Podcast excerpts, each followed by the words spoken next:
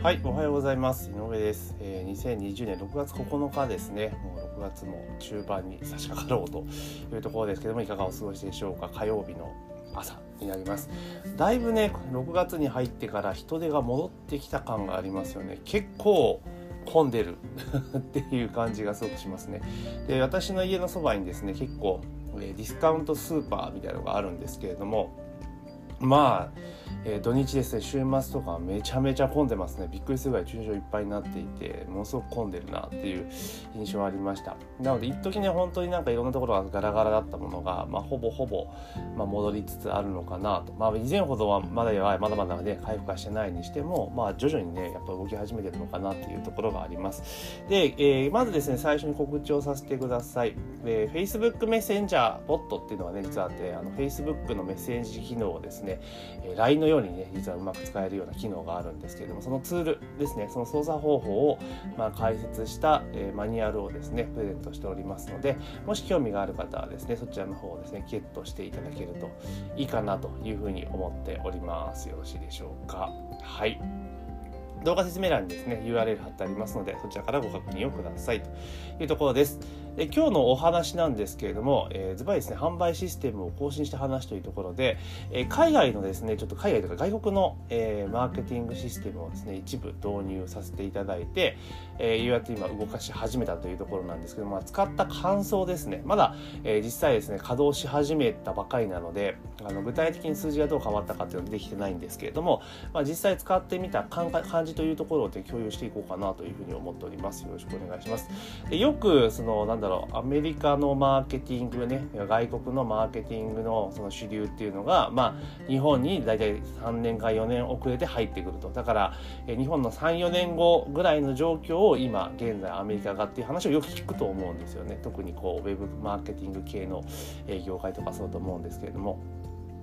で、まあ、実際にですね、そういったところがやっぱりあってで海外のツールですね海外とか外国のツールですよね、えそれに関して言うならばやっぱり結構使い勝手がいいものっていうのが、まあ、実はかなり多かったりするんですよ。で日本国内でその、ね、同じようなことを対応できるツールっていうのは実はなかったりするんですよね。ないかもしくはあのめちゃめちゃ高いとかあと複数のシステムを連携させなきゃいけないと結構面倒くさかったりするんですけれども、まあ、そういった中でかゆいところに手が届くような、仕組みとかサービスっていうのが実は、ね、アメリカとかねあっちの方外国にはまだもう結構すでにいっぱいあるんですよねさすがなんかマーケティングがすごく先進マーケティング先進国だなと思うぐらい、まあ、気の利いたツールがいっぱいあるなっていうのがあります。でどうしても我々ね日本人にとってのネックっていうのは何かって言ったら、まあ、英語ですよね。当然外国のツールなんであの基本的には操作のねあのインターフェースとかもそうだし、えーマニュアルとかもそうだし全部英語なんですよね。だからもうその時点でもう我々世代とかになるとうわもう英語だダメだみたいな感じになっちゃう人がほとんどかなというふうに思います。私もねあんまりこう得意ではないので、うん、でで今よね私なんかよりも全然若い世代ですよね。今の20代こう中盤から30代ぐらいの世代っていうのはもう英語多分ほとんど普通にできるんじゃないかなっていう印象ちょっと持ってるので。だから今後ねそういった海外のツールっていうところを使う人は増えてくるんじゃないかなというふうに思います。ただね我々はおじさん世代ですよね。今の40代中盤以降よりも私よりちょっと上の世代ぐらいっていうのはねどうしてもねやっぱり英語っていうところはちょっとアレルギーじゃないけれども苦手意識があるので、まあ、なかなかねこう思い切って外国のツール使うというのはね根性いるんですがただ最近っていうのはあの Google 翻訳ですよね。だから Chrome 使われてる方めちゃめちゃ多いと思うんですけどもあの右クリックでこのページを翻訳するっていううにやると、まあ、日本語に Google が変換してくれるんですよ。だからあの全くそのまあ、すごいねパーフェクトに変換できるかってそうでもないけれどもでもあの Google のそのえっ、と、なんだ、右クリック使って Google 翻訳をそのページ読ませて自動翻訳させると、まあ、大体ですね、そのページで言っていること、説明していることっていうのは、えー理解できるかなというところですね。まあ、日本語的にはめちゃくちゃだけれども、言ってることは大体わかるので、で、ちょっと微妙な表現とかそういうところに関して言うならば、実際操作してみればわかるので、まあ、それでほぼほぼカバーできるかなっていうところなんですよ。で、それで、あの、Facebook メッセンジャーボットでね、冒頭にお話しさせていただきましたけれども、これも、えっ、と、日本での日本語でのツールっていうのはないんですよね。あるのかどうか分かんないけど昨日聞いたのがないんですよ。やっぱりアメリカとかにで出てるツール例えば、えー、Facebook メッセンジャーボットの場合はチャットフールとかねあとはベニーチャットとか言われるツールがあるんですよ。でもその外国のツールなので、えー、それ使おうと思うとやっぱ英語ができないとダメなんですがただこれも私その今小遣いマニュアルね設定使いマニュアルっていうのを、えー、今回ね提供させていただきますけれどもこれもですねあの Google 翻訳を使って攻略したっていうところなんですよ。うん。だから生地使えないことはないなっていうところが最近あります。だから、まあ、その気になってねちょっと頑張ってやるぞと思えばできると。で逆に言うと海外のツールを日本で使っている人っていうのは少ないわけじゃないですか。なんでかって言語の問題があるから。でそれを例えば開発したねこの例えばメッセンジャーボットマニュアルってこういうの需要があるので、まあ、こういうのを商品化していくと結構ねいい感じでマネタイズできるんじゃないかなというふうに思います。でじゃあ今回ねそのちょっと前振りが長えぞっていうところなんですけれどもどんな販売ツールを使ったかっていうと、えー、クリックファネルっていうね、えー、アメリカのね、え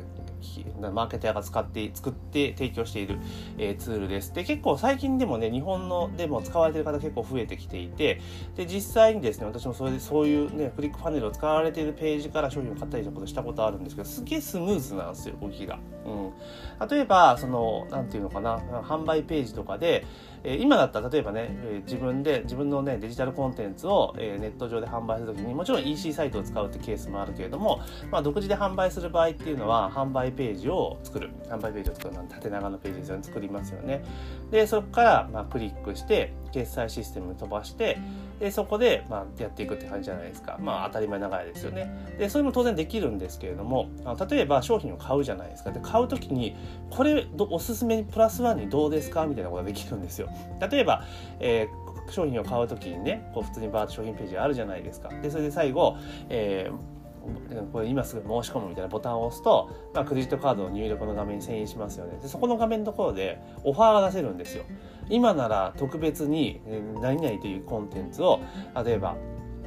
えー、プラス、えー、10ドルで、えー、提供させていただきますとか特別優待価格で何本っていうなんかオファーが出せるんですよ。でその時に例えばそのページにチェックマーク入れるところがそのチェックマーク入れるとその値段も課金されるというところなんですね。まあそれ日本の例えばマイスピーとかでも再現しようとかできるんですけれどもただあのその場合に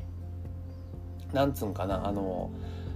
えっとちゃんとねクリックのチェックマークを入れると合計金額の変わるんですよ。商品名が入ってるのかね。例えばだからもともと3000円の商品を買おうとしてる時にプラス2000円でってなった時にそのチェックマーク入れると、まあ、5000円ってちゃんと表示になるわけですよね。でボタンを押せば決済が終わるって形でこれ結構いいなっていうふうに思って実際私もそのそういうふうに展開されてる方のページであのなんかちょっとコンテンツを買おうと思って買った時にそういうのがあったらなんか安いと思ったらついついチェックマーク入れちゃうじゃないですか。でそれで決済すると。でまあそこまではねまあまあ今の日本で出てるツールでも、まあ、やろうと思ったらできるっていうところなんですけどその後がやっぱすごいなと思うのがあの画面が切り替わる時に当然ワンタイムオファーっていうのがあるじゃないですか。購入直後にあのページをポンと開いて特別なご案内ですみたいなのってありますよね。で実際私の今やってるスキームの中でもやっぱりワンタイムオファーで購入いただける方ってそこそこいるんですよね。うん、いるんです。だからやっぱかなり有効な手法であることは事実なんですがただ、えー、私とかがやっている手法でいくとあのもう一回その例えば決済ボタンをまた、ね、これ申し込むって押すとまた、えー、クレジットカード番号とかのね入力からスタートしなければいけないんですね。ただ今回ちょっと導入させていただいた仕組みだとあの一回商品を購入しますよね。決済してワンタイムオファーで画面が飛んだ時にまたバーッとね商品ページ表させることができるんですがその時に例えば追加で買うっていうねボタンをねポチッとクリックするとその時点で決済が完了するんですね。何が言いたいかっていうと追加でカード情報を入れる必要がないんですよ。ワンクリックで決済完了するって形なんですよね。だから、えー、すごくその、なんていうの、大体その、なんだろう、ワンタイムオファーとか出した時に、どうしてもなんかまた入力するのってめんどくさいじゃないですか。また同じの入力するのかって。やっぱりそこで幾分離脱が出てくるんですよね。よっぽど欲しいと思った方は飛び越えてくるんですけれども、そうじゃない、ちょっと、んっていう感じの場合は、まあ、そこで離脱してしまうってことがあるんですね。それがワンクリックで決済完了ってことができると、まあ、それは購入率は上がってきますよねっていうところなんです。もちろんそこにね、提示する商品のね、まあ、質とかにもよると思うんですけどそんなことができるとおすげえなっていうふうに思っていてでかつそれもねまたすごいところがあってでワンタイムオファー出しますとでワンタイムオファー出してで、購入に至った場合はまた別のワンタイムオファーが出せるし、かつ、え購入に至らなかった場合は、また別のオファーを出すことができるんですよね。だからダウンセルもできる。アップセルもダウンセルもできるっていう仕組みで、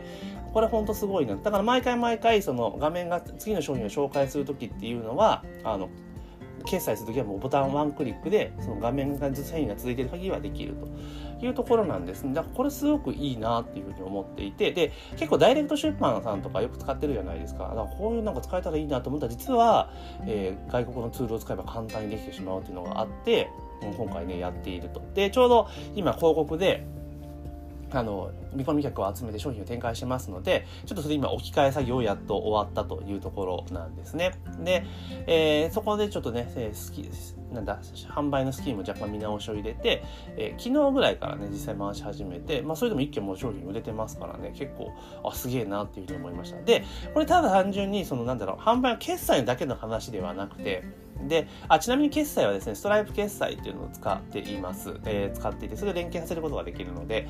でストライプ決済って基本的にはあの一括払いか定期払いしかできないんですよね。だからサブスクリプション系の決済しかできないんですがこのクリックパネルっていうツールを使うとですねなんと分割払い的に疑似分割払いみたいな使い方ができるんですね。それもちょっと導入入れたっていうちょっと経緯の一つでもあるんですけれども一応そんな使い方もできます。なかなり、えー、使い勝手がいいと。でさらにですね言うと、まあ、もちろんその決済周りとかっていうところはもうめちゃめちゃいいんですが何せですねあのページ作るのがめちゃめちゃ楽なんですよ超簡単とか思ってあのほんとこれね、外注しなくてもページ簡単に作れちゃいますね。自分テンプレート作って。もともとテンプレートがいっぱいあるんですね。外国のやつですからあるんですけど、でも自分で例えば修羅場からね、何もないところからあの作っていこうとしても結構簡単に作れます。はい。びっくりするぐらこんな簡単に作れるんだったらもう外注しなくていいじゃんみたいな、えー、ところはあります。うん。だからすごく簡単にできるし、で、かつ、その、なんだろう、よく今って問題になるのが、その、なんだ、もうほとんど今って実際問題、ぶっちゃけた話、パソコン対応の画面なんか作んなくてもいいと思うんですよ、ページね。えー、スマホ対応だけしっかり作ってきゃ全然 OK なんですが、ちゃんとパソコン用とスマホ用っていうのをあの分けて作ることも可能なんですよね。うん。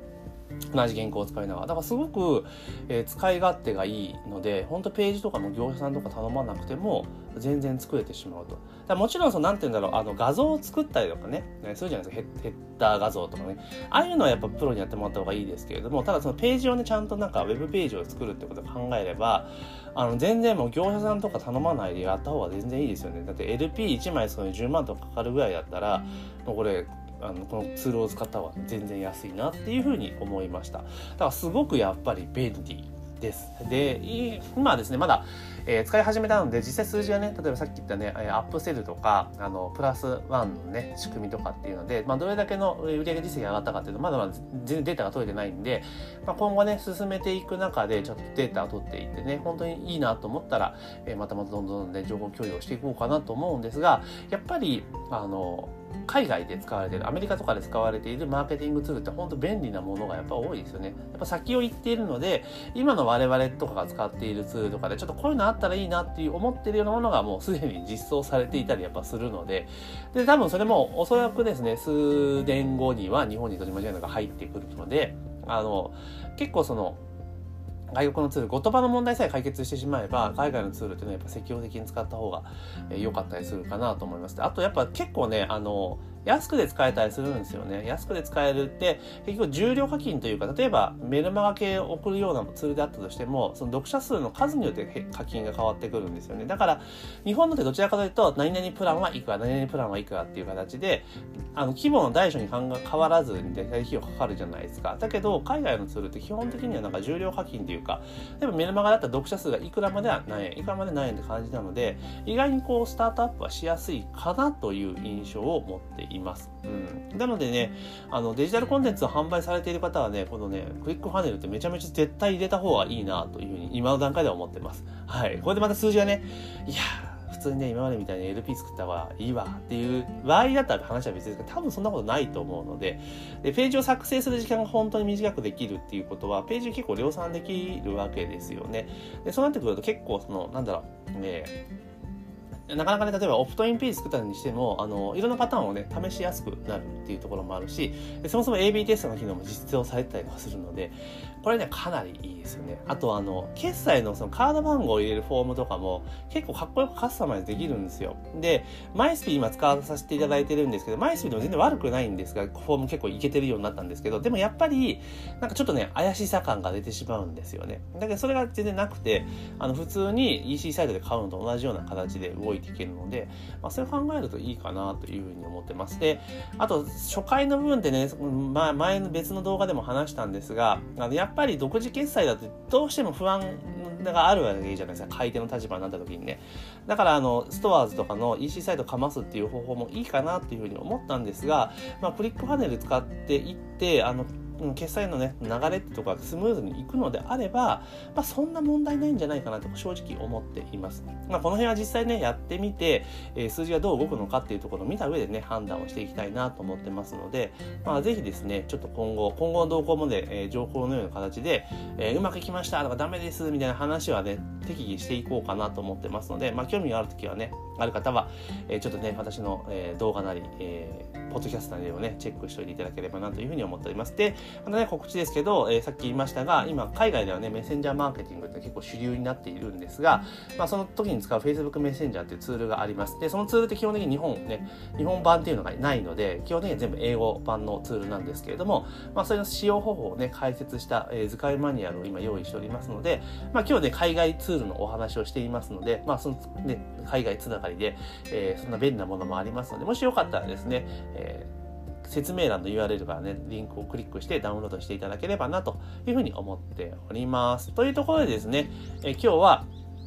え商品販売のシステムを更新しましたよっていう話で、まあ、かゆいところに家族、日本のシステムを連携すればいい。これね、本当日本のシステムうまく連携してくれたら本当嬉しいんですけど、やっぱ海外のツールに連携するところって少ないので、まあ、検討していただければなと思うんですが、ちょっと話出ましたけども、まあ、新しく商品販売ツールを導入しましたというお話をさせていただきました。なのでね、もしあの、こういった話に興味がある方はですね、ぜひ、えー、Facebook でご覧の方は、えー、いいねを押していただければいいですし、YouTube の方はチャンネル登録、で、ポッドキャストで、えー、聞かれている方は、えー、購読ボタンをね、ぜひ押していただければなとというふうに思っております。というところで、2020年6月9日のですね、朝のライブ配信は以上になります。今日も一日頑張っていきましょう。